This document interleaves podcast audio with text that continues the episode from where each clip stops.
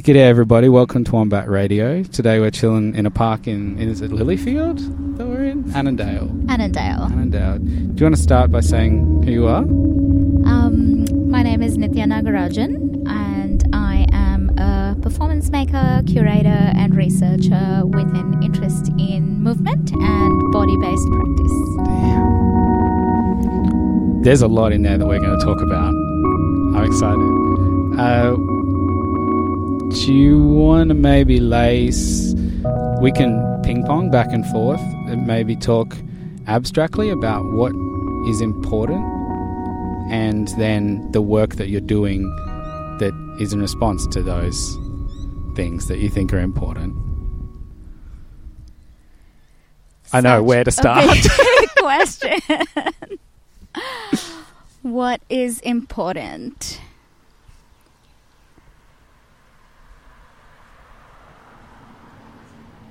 I feel like that the answer to that has also shifted so deeply and is shifting as True. um, as we live through COVID nineteen. Um,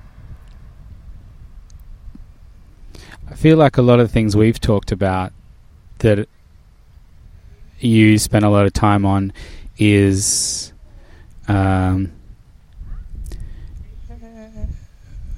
I guess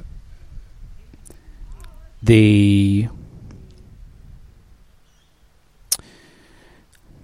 the often invisible labor that's done by people who are uh, made into a minority within the Australian lens, and how those people n- often are forced to know themselves through the Australian lens, and actually they can know themselves without that Australian lens. They can know themselves through their own culture or history or family or bodies or.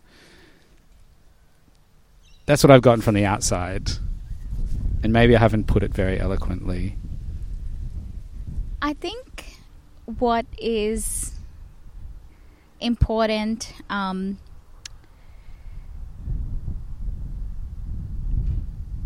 is informed personally by my politics. Um, women's empowerment and rights is very important to me. Um, being able to talk about systems of oppression is very important. Um, and being able to do that through the arts drives me. Um, it drives me in all areas of my practice, um, both as a maker, um, as a curator, um, but also as someone who writes about the arts, as also as somebody who advocates for it, um, and somebody who works within the institution. That was a conscious choice because those things are important to me, and I think there are um, institutional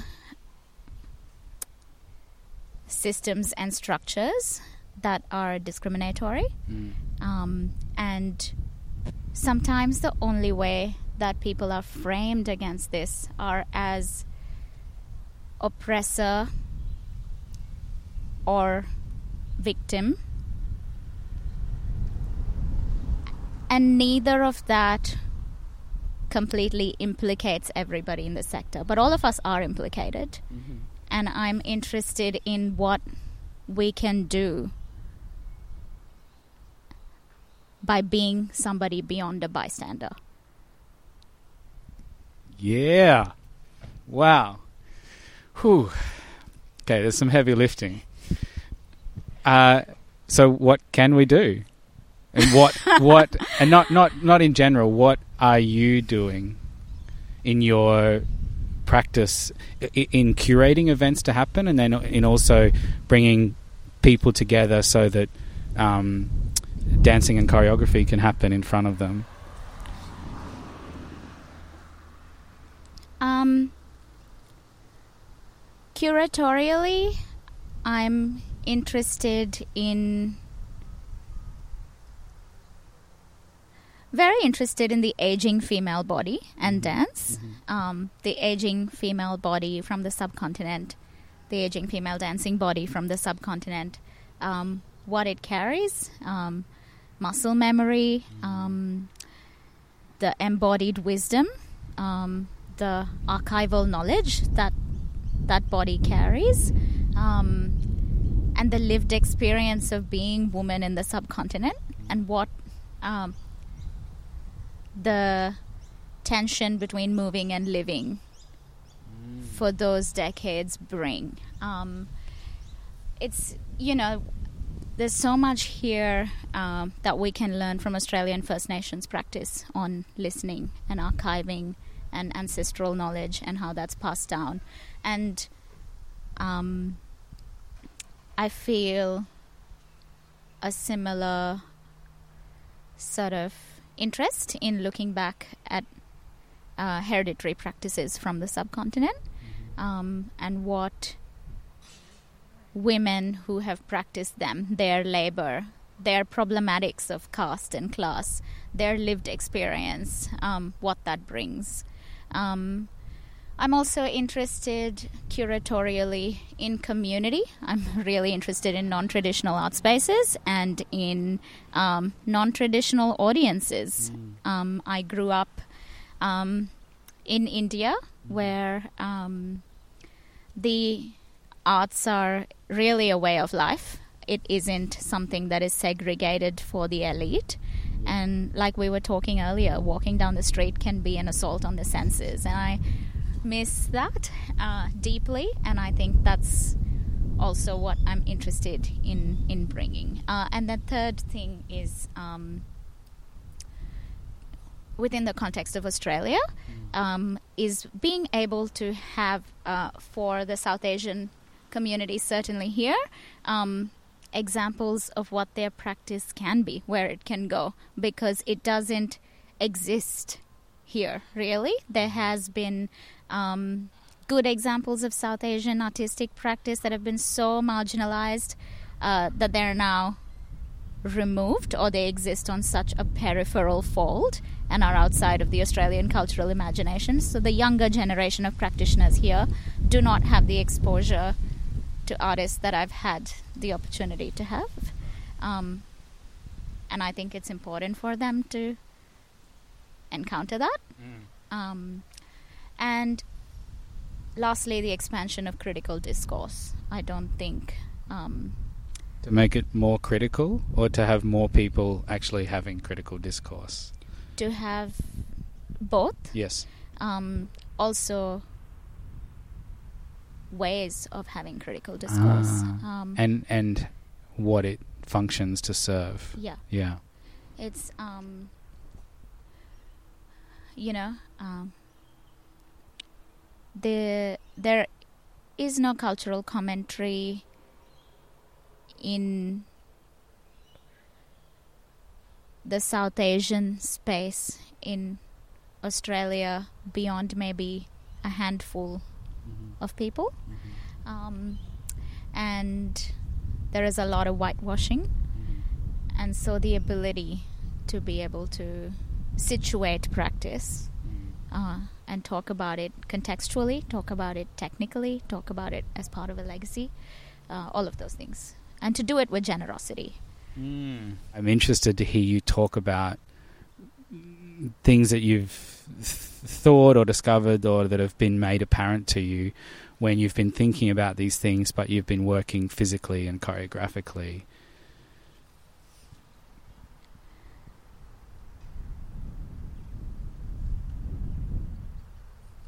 So my lived experience and how that translates Uh, choreographically. Mm. And then when you want to delve into these topics uh, in a format like dances in front of Mm. people, Mm. It's um. Can I backtrack a little? Because there was so much that I won't be able to go back and pick up. I might um, explain some of that lived experience with um, and through the work of two dancers that I wrote about in my PhD, Yeah. um, and having whose work I've engaged with deeply because I think it's it talks about that complexity and those Mhm. dual strands as being inseparable, Mm. really. Um, there is a um, a dancer named Mallika Sarabhai who really conceives of herself as a storyteller, but trained in dance and uses physical vocabulary in her work. And she was here in Australia recently for Asia Topa Mm-hmm. um, on a project that we worked on bringing here uh, for a while.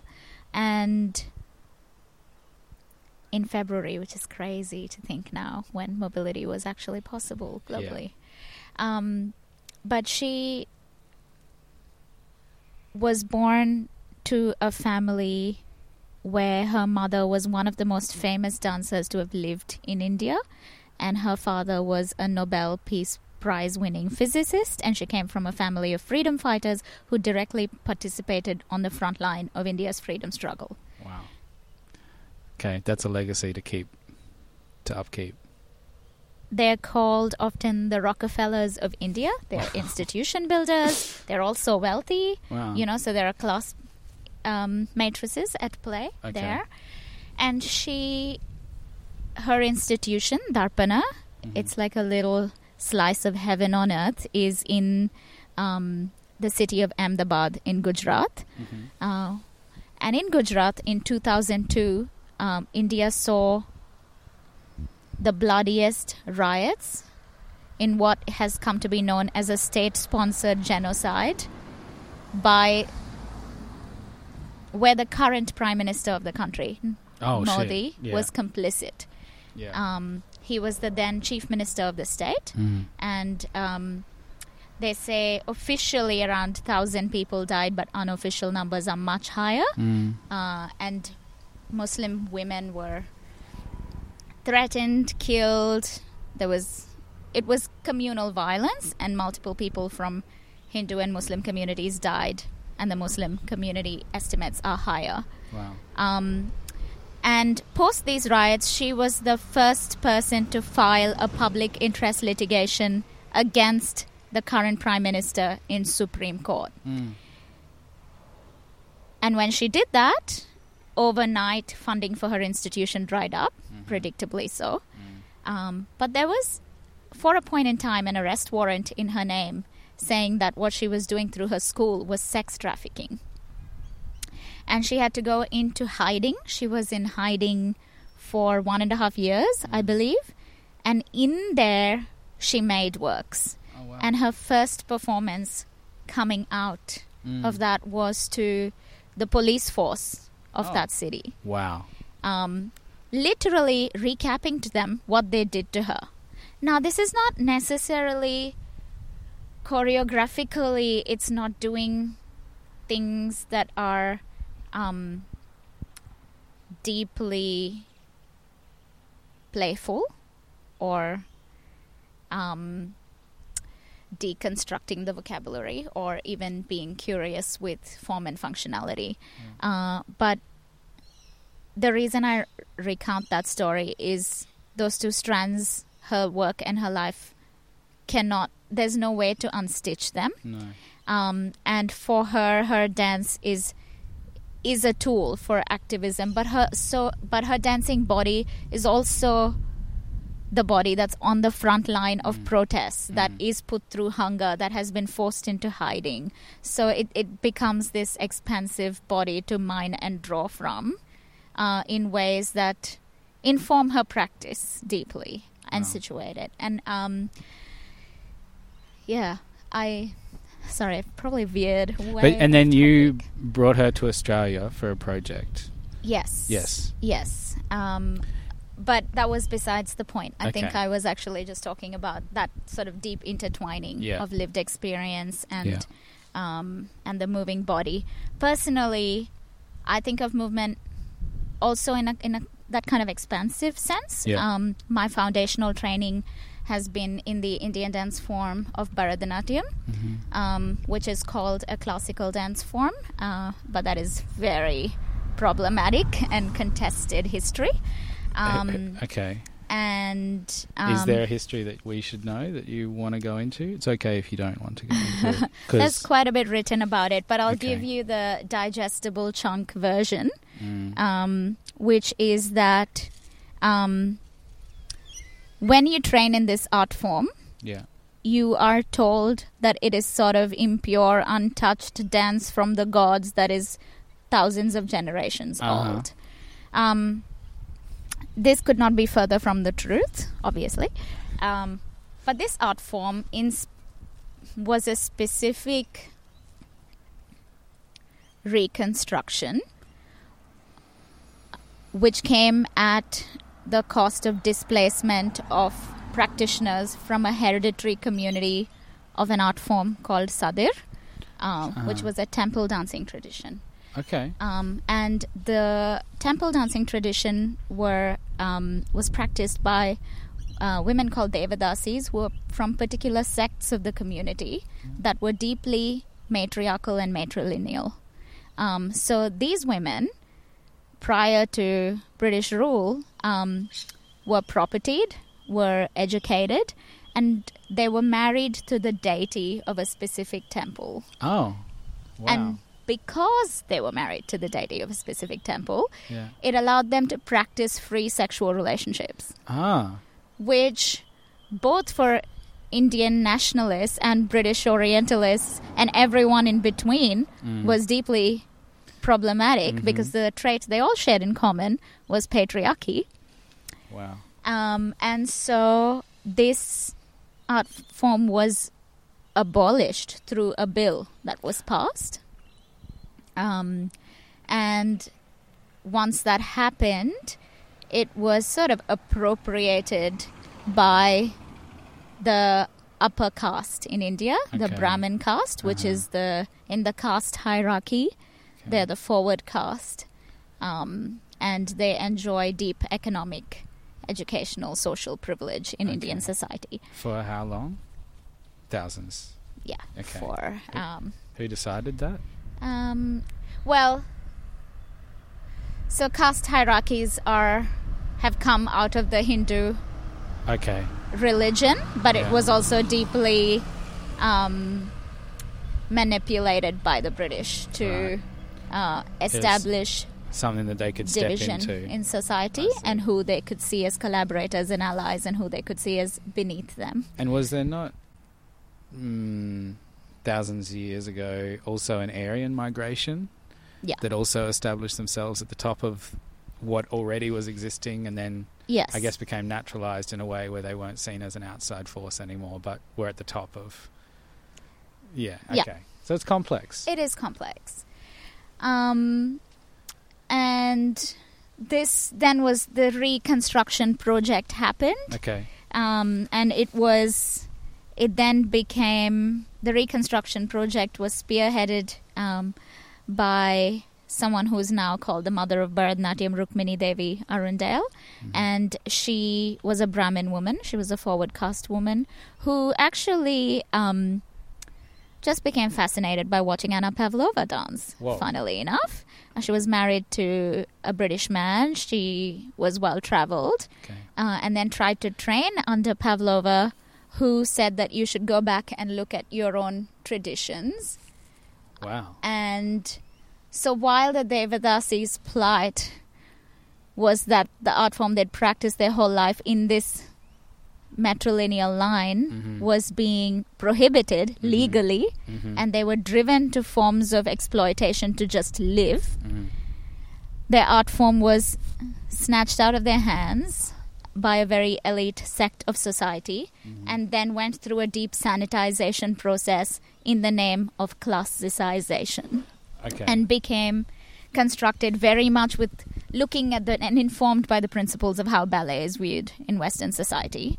And hence the classicism of the form And that's what's in your body. yes Okay. uh, and that is what is it's a rite of passage for many women today Okay. in India, both in Indian society and the, in the diaspora, and it was a you know it was an Indian nationalist project. So you're also Okay. Then you're Um, part of the nation.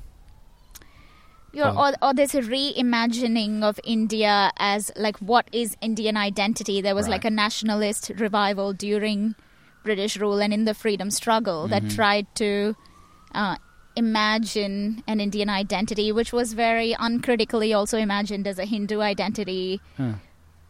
when it got to espouse secularism, Yeah. but I think the undoing of those things is what you're seeing in I India see. right now. Um, wow.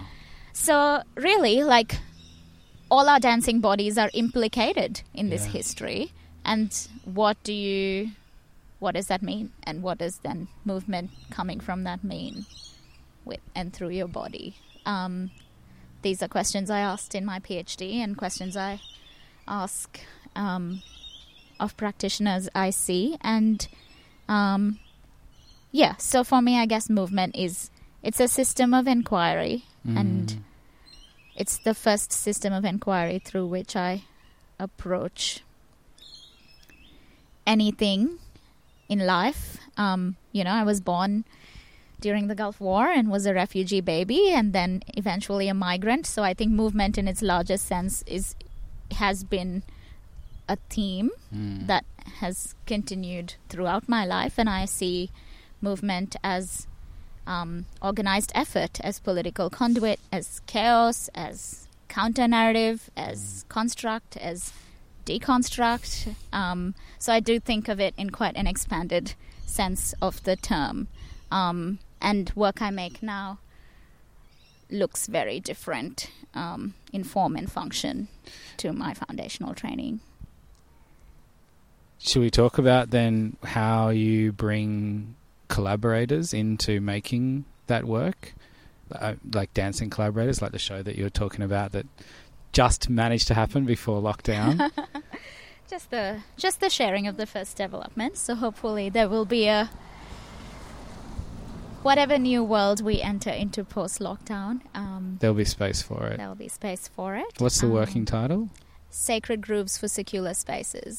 So good.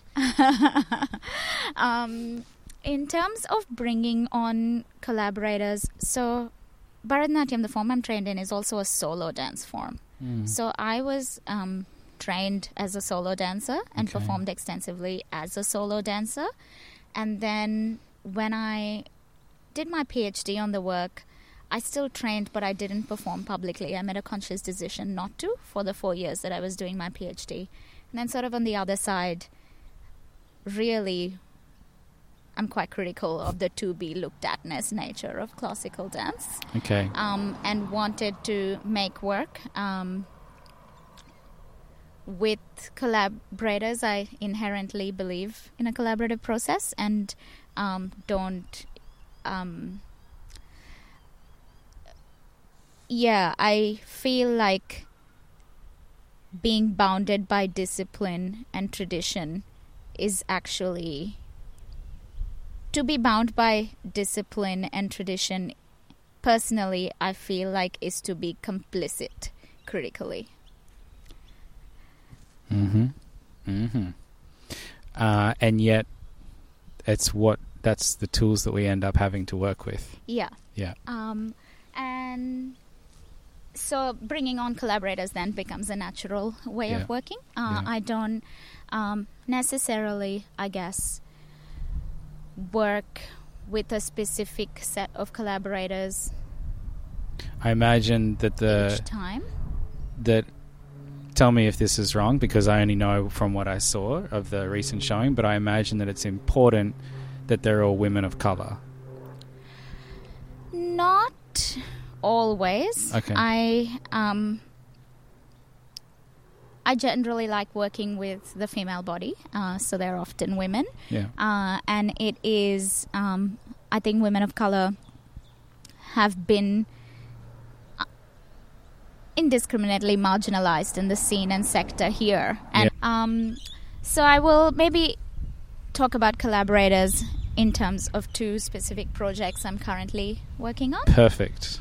Um, sacred grooves for secular spaces uh, really uh, didn't start with a particular group of people in mind. Uh-huh. Um, it was um, a work I've been ruminating over for a long time because I have a religious practice. Um, I have two religious practices actually. Um, I uh, grew up Hindu, uh, but I have a Sufi practice, and both practices, uh, particularly the Sufi practice and the Naqshbandi school of Sufi, um, which is where and what my practice is informed by, and sort of non dualism in Tagore's writings, etc., really look or use the body as a vehicle for accessing a higher consciousness. Awesome. And that was always the only way. Like I've said, I've, you know, movement's a system of inquiry, and that's how I've even understood God for me is through the body. Yeah. Um, or higher power, or whatever you want to Yeah. call it. Um, the only taste of that has ever been through the body. Mm. And I have found in there's so much religious debate in Australia, but it's really cerebral. Every point of talking about it in the news or in society or in vilification of a Mm. particular religion or even the um, conversations around secularism or what that means, they're all theoretical, they're deeply cerebral, um, or they're deeply journalistic. And that's a very superficial engagement and understanding. And I wanted to be able to um, unpack this viscerally. Um, and that's what was the sort of motivation for the work. And then M Pavilion had the call out, and I just like non traditional spaces, and I mm. really love M Pavilion conceptually as a public space that's free and accessible to all in the heart of the city. It's Yeah. inviting, you can I- chance upon it. chancing it that was I was about to say the fact that you can chance upon it I once did a duet with someone and it was in South Bank in Brisbane for the same reason because our audience were not the audience that were going to come they were the audience that were going to chance upon it and hopefully see themselves in us and stay long enough to get affected and think about it Yeah. Yeah. Um, but and, and also it, the moments that you create they make everyone zoom in and then when people get a chance to take a breath they realize that they're out in the open again Yeah. and it, there's no there's no walls in many across many levels yeah, yeah. And it's, you know, and you forget you're in the beating heart of a cosmopolitan city sometimes Mm. when you're inside that space. Mm. Um, anyway, there was a call out, and I saw that the architect they'd commissioned for it was Glenn Murcutt, Mhm. uh, who was also responsible for the Australian Islamic Centre in Newport, Oh. uh, which is a contemporary mosque. And it's stunning. The architecture of that space is incredible. It really is this sort of new age mosque. It's Wow. incredibly modernist. Um, there is a lot of natural light. Uh, it's minimal, but there's color. Um, and I wanted I- immediately the idea of him constructing that space. There was still no floor plan, and I didn't know what it would look like. But the fact that he had also worked very closely with um, an imam in the design of that space, uh, I thought there was something about the integrity of his practice that would make this idea that I've been ruminating on for a while could be housed within that. There was a site specific Yeah. encounter that seemed to re- reverberate. And so I uh, applied to do this work at Sunset without seeing a floor plan. and of course, the M Pavilion was nothing like the. yeah And why should it be? Uh, but for as as a maker who was wanting to do a participatory dance project, it proved quite challenging because it was concrete floors, Yeah. open air, not going to be conducive to acoustics, all of the things. Um, but there was something about the integrity of his practice that drew me to it, and I was committed to the truly democratic nature of that site, and and something that would be so simple and inviting that it is. You know, that's what we imagine as a secular space, and whether it could hold. Um, whether that architecture could hold space for an anatomy of faith. That was the Mm. exploration. Um, and then did a lot of research on faith based practice in Australia. the physicalized parts of faith-based practice or or all parts All. okay Um, I sort of went to congregations. yeah Um, I talked with a lot of people across a variety of religious practices. Um, I did a lot of reading, Mhm. uh, immersed myself in poetry, went to physicalized practices, so a range. Um, and you know, I have a background in ethnography, so I will say I made sure it was ethical and people's permissions were implicit. I wasn't uh, mining from their religion. Just to be clear. I I had assumed that what you were doing was exposing yourself to uh, to what what would be the word like other worlds and Um, taking the responsibility to make sure that you had been exposed to those Mm. other worlds. And you know and this world that Yeah. this contemporary australia this this is the Mm. australia we Yeah. live in these are people in our daily neighborhoods Yeah. that we do not see reflected in our artistic practices and that to me is it is a problem of exclusion Mm. uh, and then the next thing i knew is i wanted to have non-artists Mm. uh, faith-based leaders uh, be part of this Mhm. and it was conceived in the first iteration as a two part work. oh, that's cool. Um, the first being um, you drop into sound from nothing and worked with composer Ria Soemardjo, who is who has a deep understanding of the body. Mhm. Um, herself having dabbled in Butoh and Kathakali, um, and is a stunning vocalist, um, but is also a multi instrumentalist and makes sound with found objects and non traditional instruments. And, Wow. um, and there's something about her energy as well um, that holds space very well. Mm. And so worked with her, and we kind of in the first iteration, the first part, you drop into sound from nothing, and then the dance kind of happens around you, and you're seated through the space at sunset. Um, and the 20 minutes or so of choreography um, culminates with inviting the participants to inviting the audience to participate. The idea being that people then open up their bodies viscerally to then Mm. experience the second part of the evening, Mhm. which was structured as a satsang, which comes from my faith based practice in Hinduism, but in its literal translation means sitting in the company of absolute truth. Wow. And for that, we invited um, three faith based leaders. Um, uh, Imam Nur Warsame, who is Australia's first gay imam. Wow. Um, Pandit Shankar Atreya, who is a second generation biker Hindu priest. And Sister Zai Zanda, who would not really classify herself as a faith based leader, Okay. uh, but who does a lot of research into um, sort of African historiography and practices that are inform collective spirituality. Mhm. Um, and these were the three faith leaders that we invited to hold space in the satsang that was facilitated by Jamie Lewis, Mhm.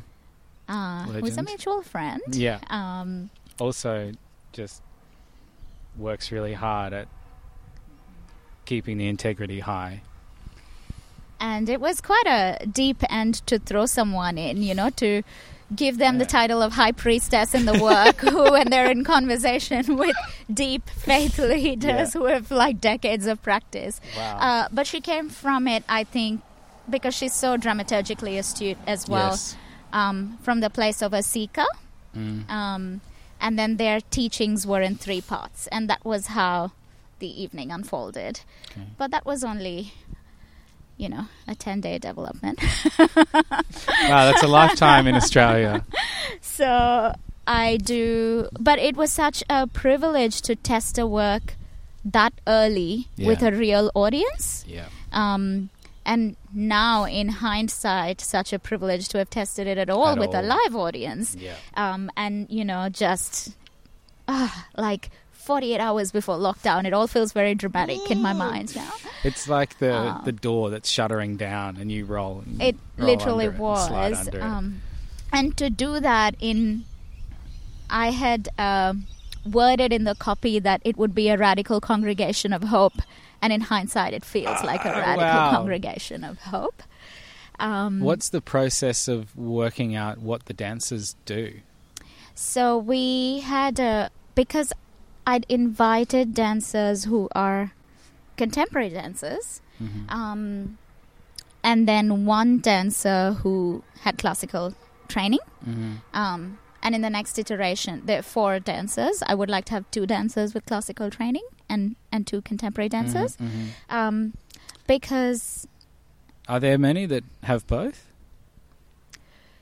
difficult to find in Australia. Yeah. Okay. um, some, um, and there are some very good ones, also Australian, who've left Australia Oh. from the lack of support here Yeah. and who have quite successful careers in Europe. So, Yeah. um, side whinge. um, uh, but I was actually interested in the discomfort that's brought to a rehearsal room by people having different training. Uh-huh. Um, I was also interested in pushing myself as a choreographer, Yeah. what that would mean to work with their bodies when Yeah.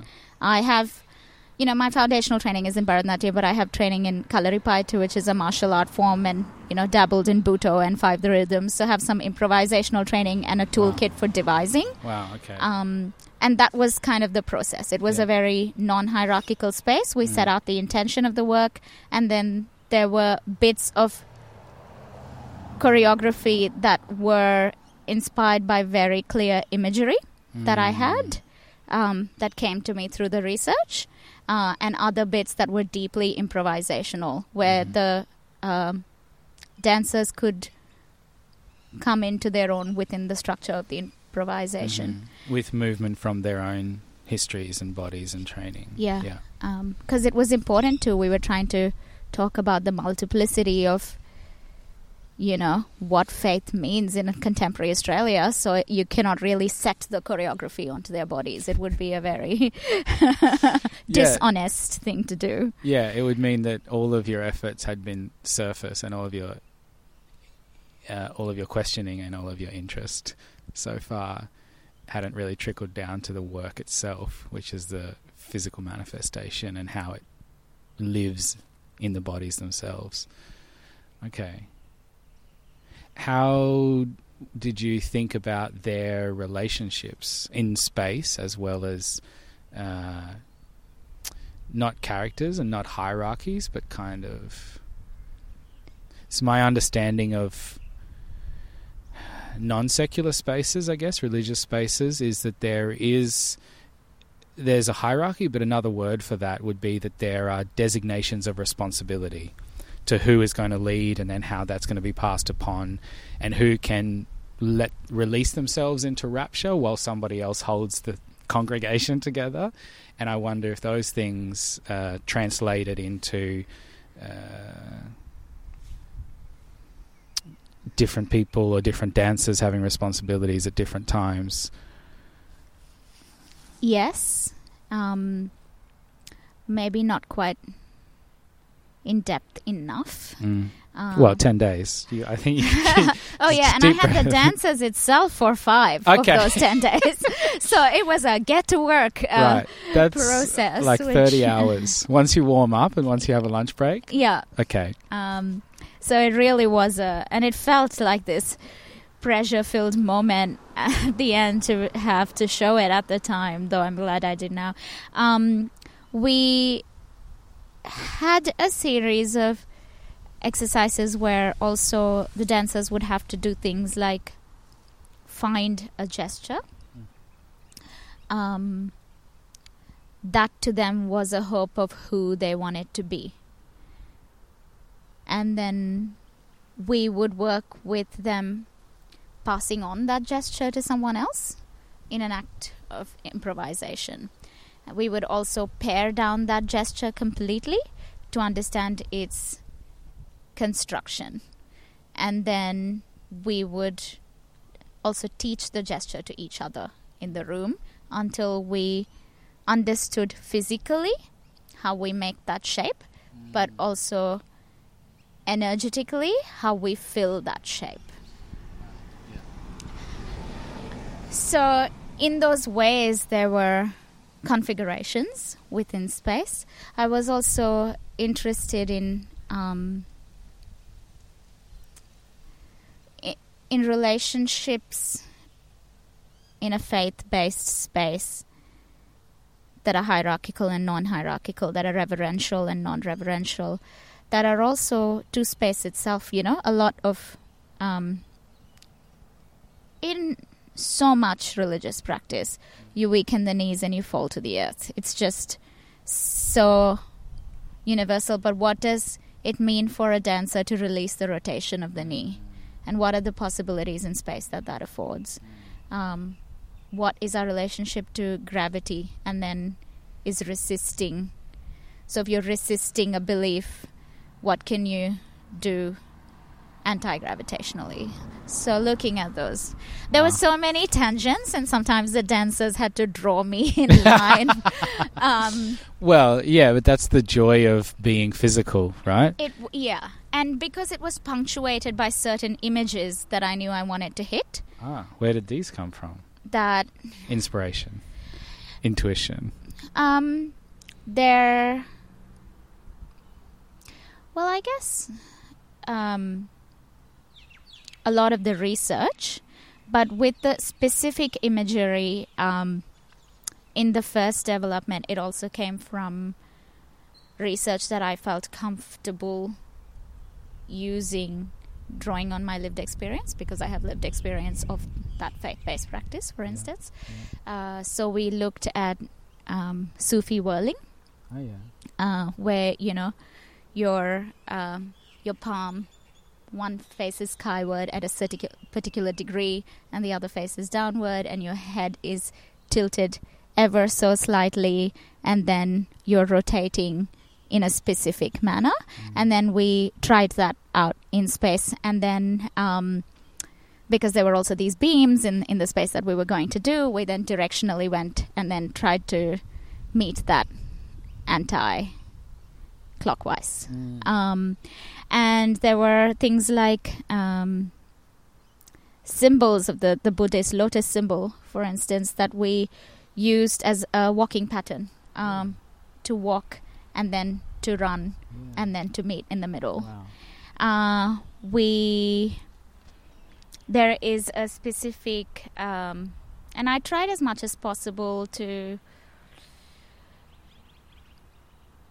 not create statuesque classical dance imagery, but we did use one. And it would have been too much of a shame not to, having Raina Peterson be one of the dancers who um, who is trans, who is a trained uh, body in the style of Mohiniyattam, which is a different form that I, I'm tra- that I'm trained in, um, and we uh, choreographed this image together of, um, and it's one that my mom told me about, so was passed down in oral tradition uh, of um, of a female sculpture that's sculpting itself. Wow.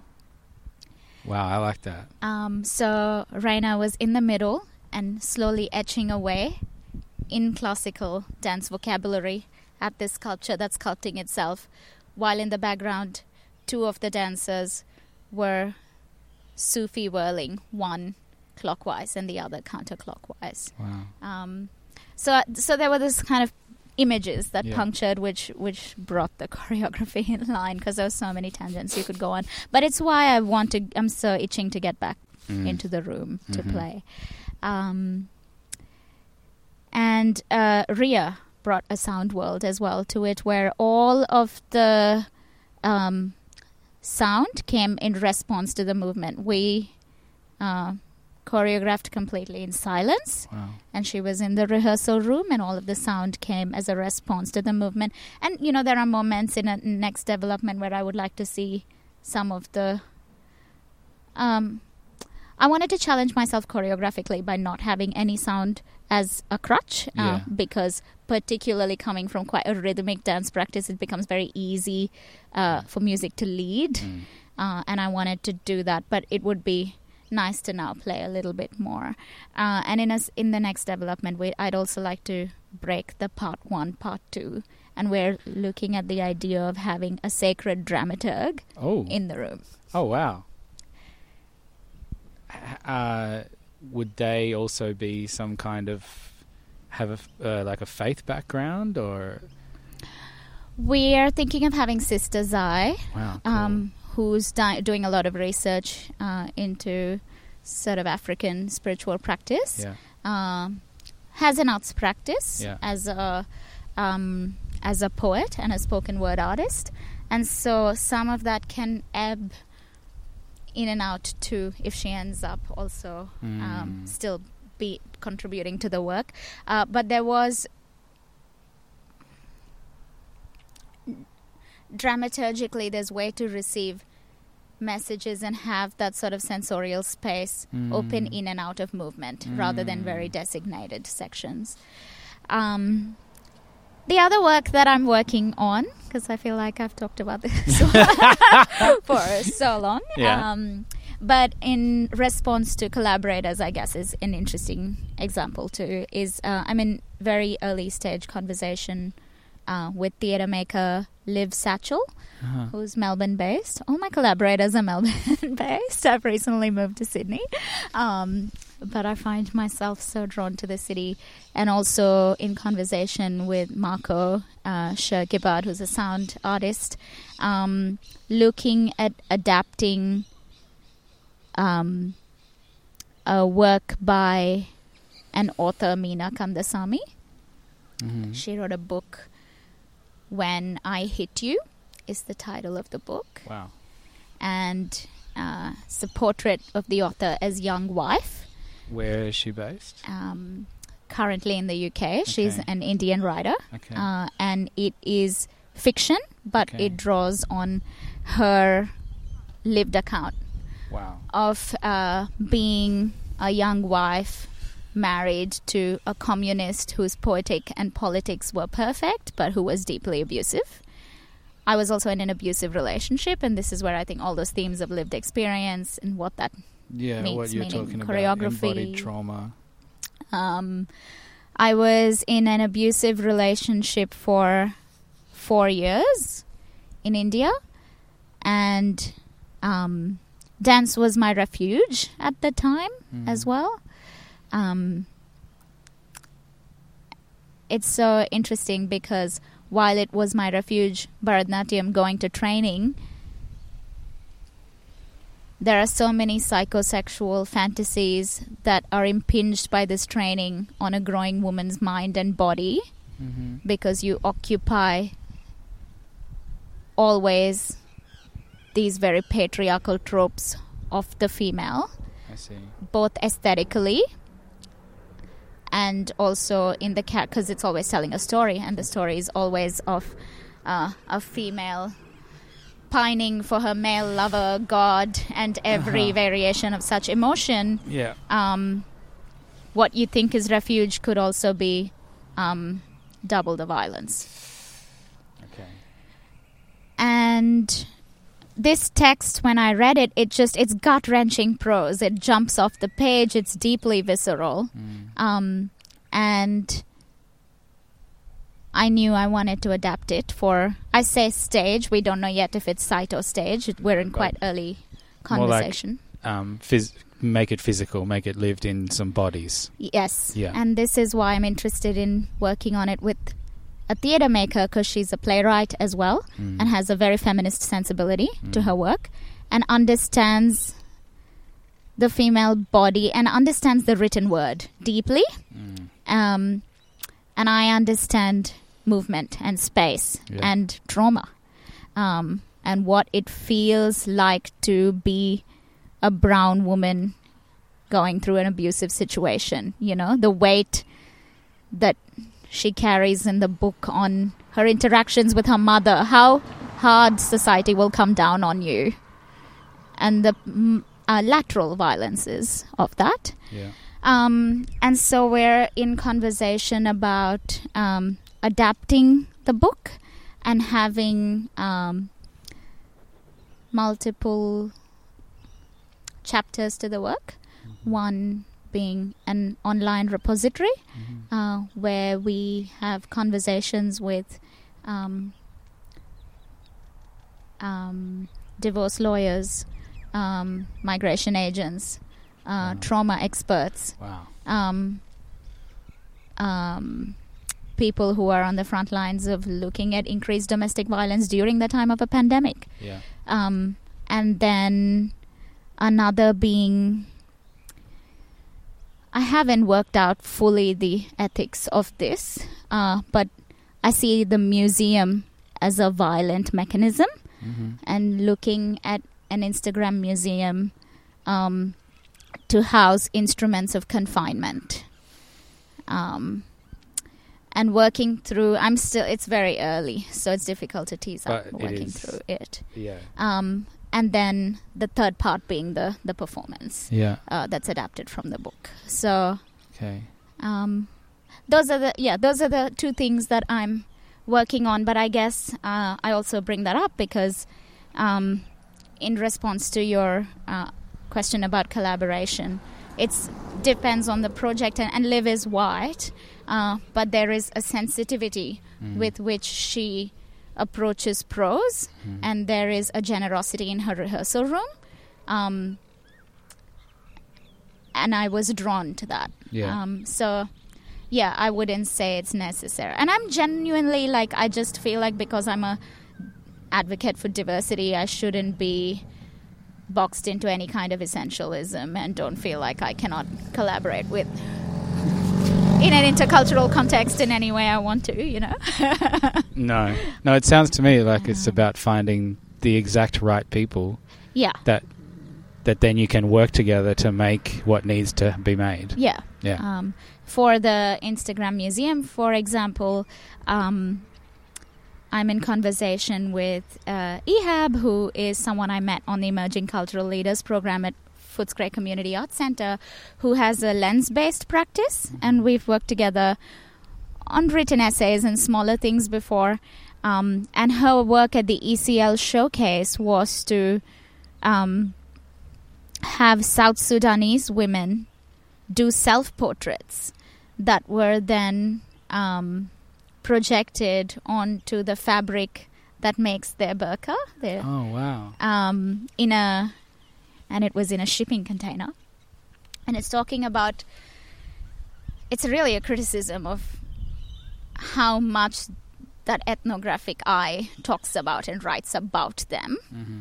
uh, and photographs them Mm-hmm. uh, you know, of dress, of religion, of refuge, Mm. all those things, and what it means for them to be taking their own portrait. Um, so I'm, you know, in conversation with her around this idea of this um, Insta museum. So I think the collaborators are one of the maybe the advantages of um,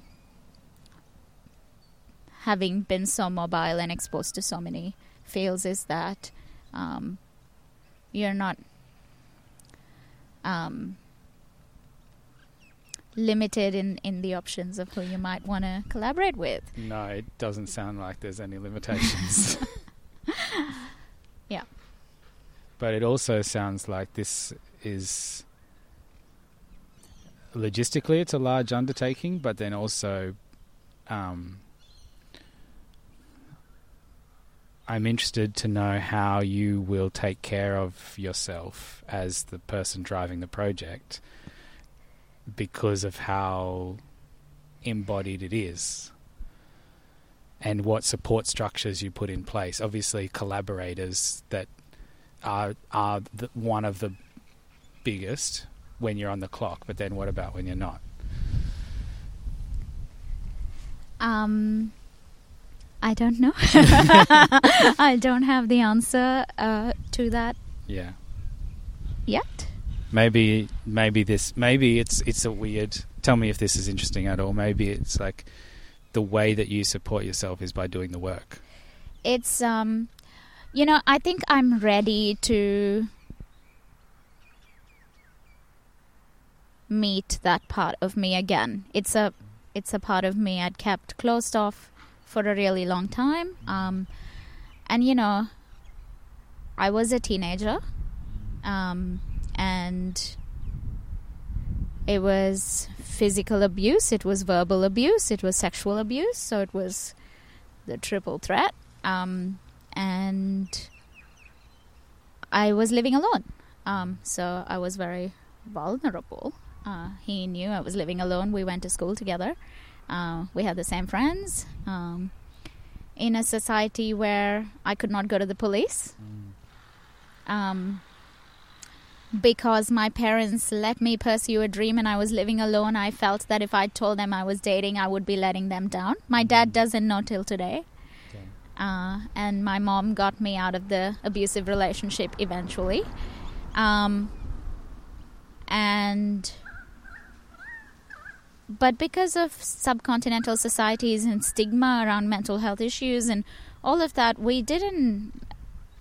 I didn't even go to therapy after it, you know, after four years of going through daily abuse as a teenager. I didn't even go through to therapy. My and there's a way of talking about these things that are still quite patriarchal in in India. Uh, I know a lot of people who've been through abusive relationships, which I didn't realize was as weird as it was until I moved.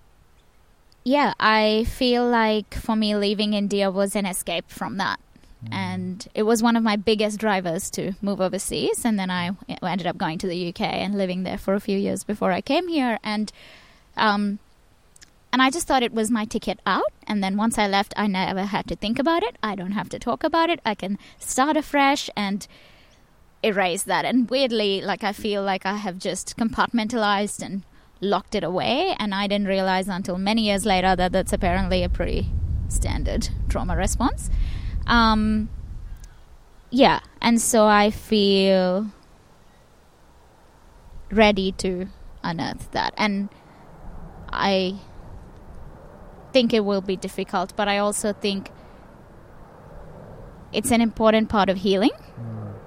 Um, and I also think it's a duty. I think we need to find ways to talk about domestic violence uh, in ways that tell other brown women it's okay, actually, just even at a base level, to talk about it. There's no shame around it.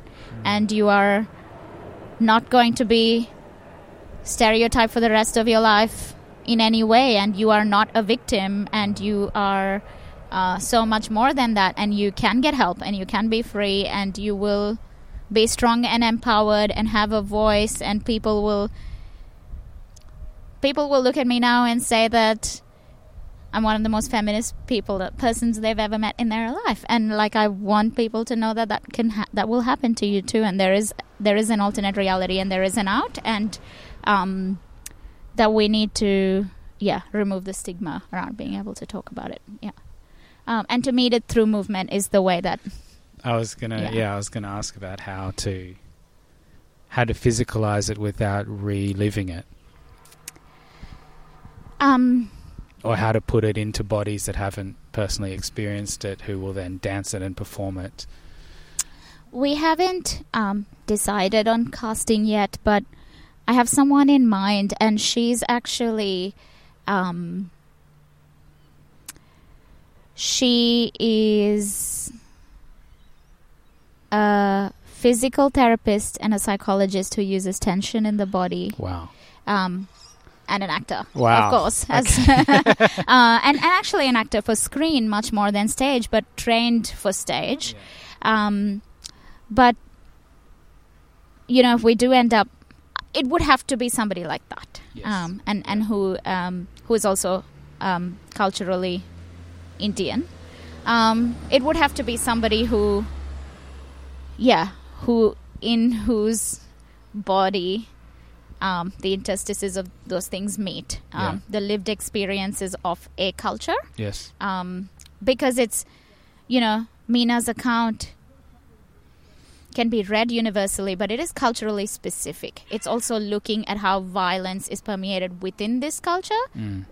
against women that can then be situated in a larger global conversation. But it's also looking at the complicit forces around her, right? Like it's enacted through this marriage, but the complicit forces around her you know the mother that tells you to just go back and deal with it or that tells you not not to air your dirty laundry or a society that tells you that it's a failure if you walk out now or Yeah. you know so like the the complicit forces so somebody needs the cultural cognizance to be able to play that role of course training or experience um, Yeah. on you know I, I use training in a broad sense not like went to NIDA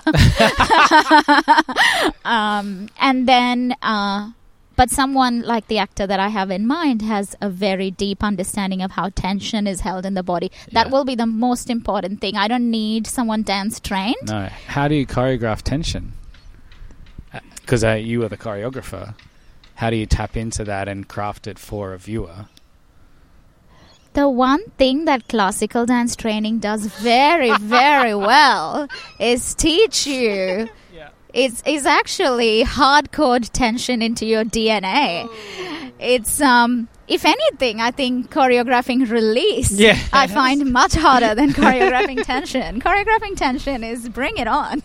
Yeah. Yeah. I mean, yeah. I laugh, but I think it's like Yeah. it's such a yeah, um, because tension makes the form, yeah. and form is the way that you continue to smush people into a known shape so that they can continue on the whatever is the you know the default and it's you know in um, in Bharatanatyam, um, tension is held deeply um, in your hip and girdle, your lower part of your back, um, in your in um, in your joint in your ball joints. Um, it's held deeply in your neck and shoulder. Um, tension is held in your eyes. Your uh, eyes are asked to stretch, and they're trained in a very particular way. Um, tension is held in the muscles of your lip. Um, tension is held in your shoulder. It's held in your back. So there's choreographing tension. Got this down pat. yeah it sounds like it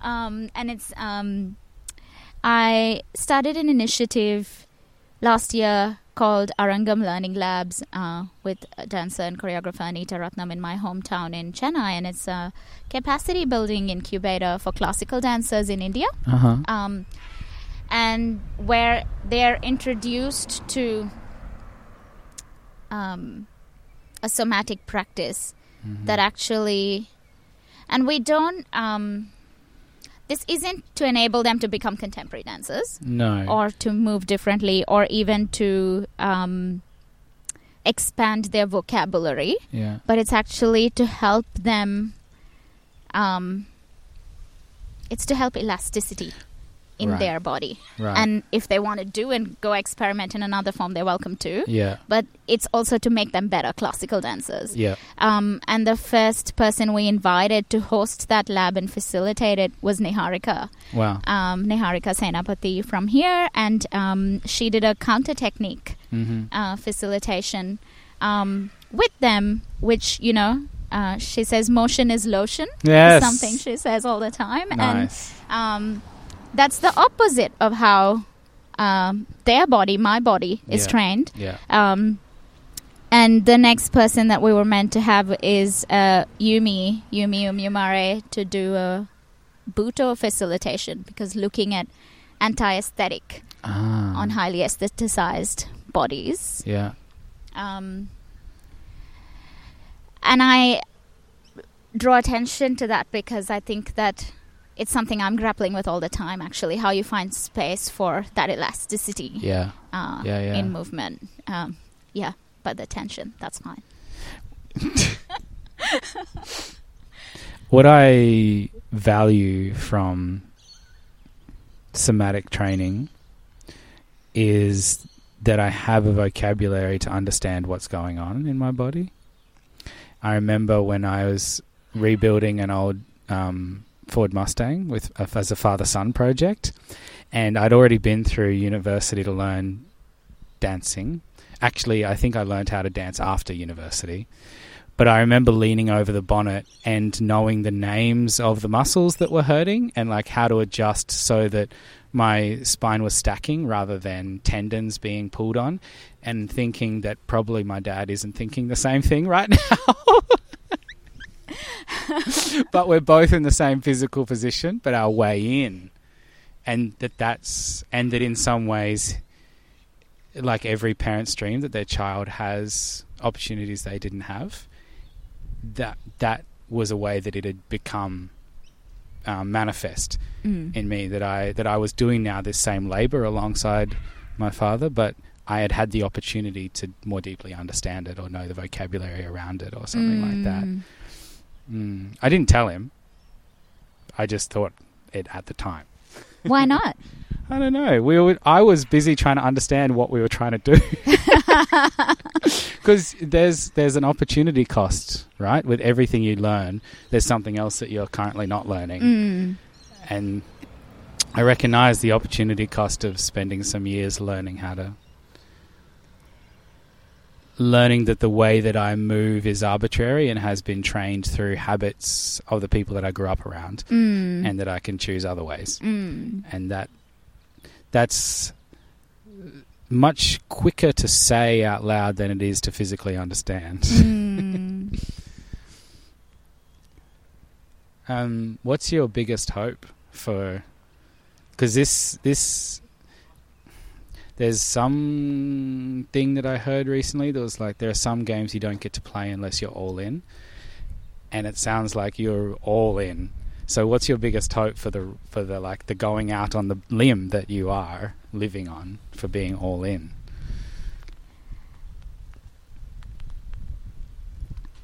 I'll come back to Mallika Sarabhai, who I evoked earlier in this Yeah. conversation, and Yeah. who um, is somebody I look up to deeply. And she said the words, We have treated the arts as the cherry on the cake. Mm. It needs to be the yeast.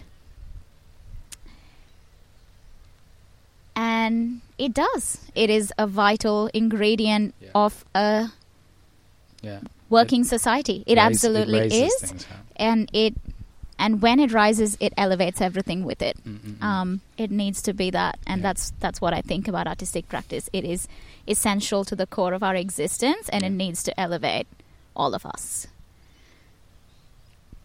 Wow, you should do a mic drop.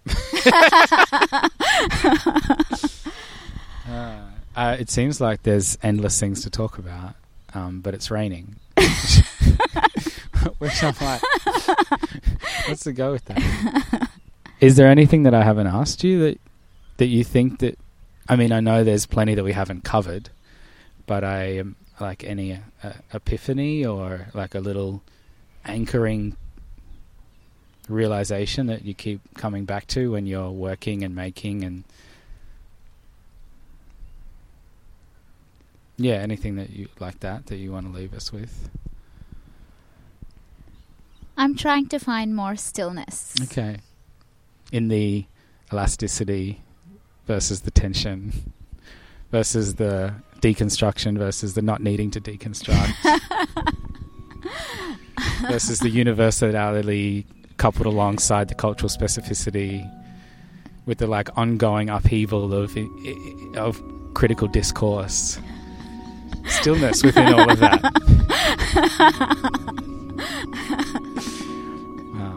Good luck to me. yes yeah yeah thank you for your work work as a verb that you're continuing to do Thank you for it. yours.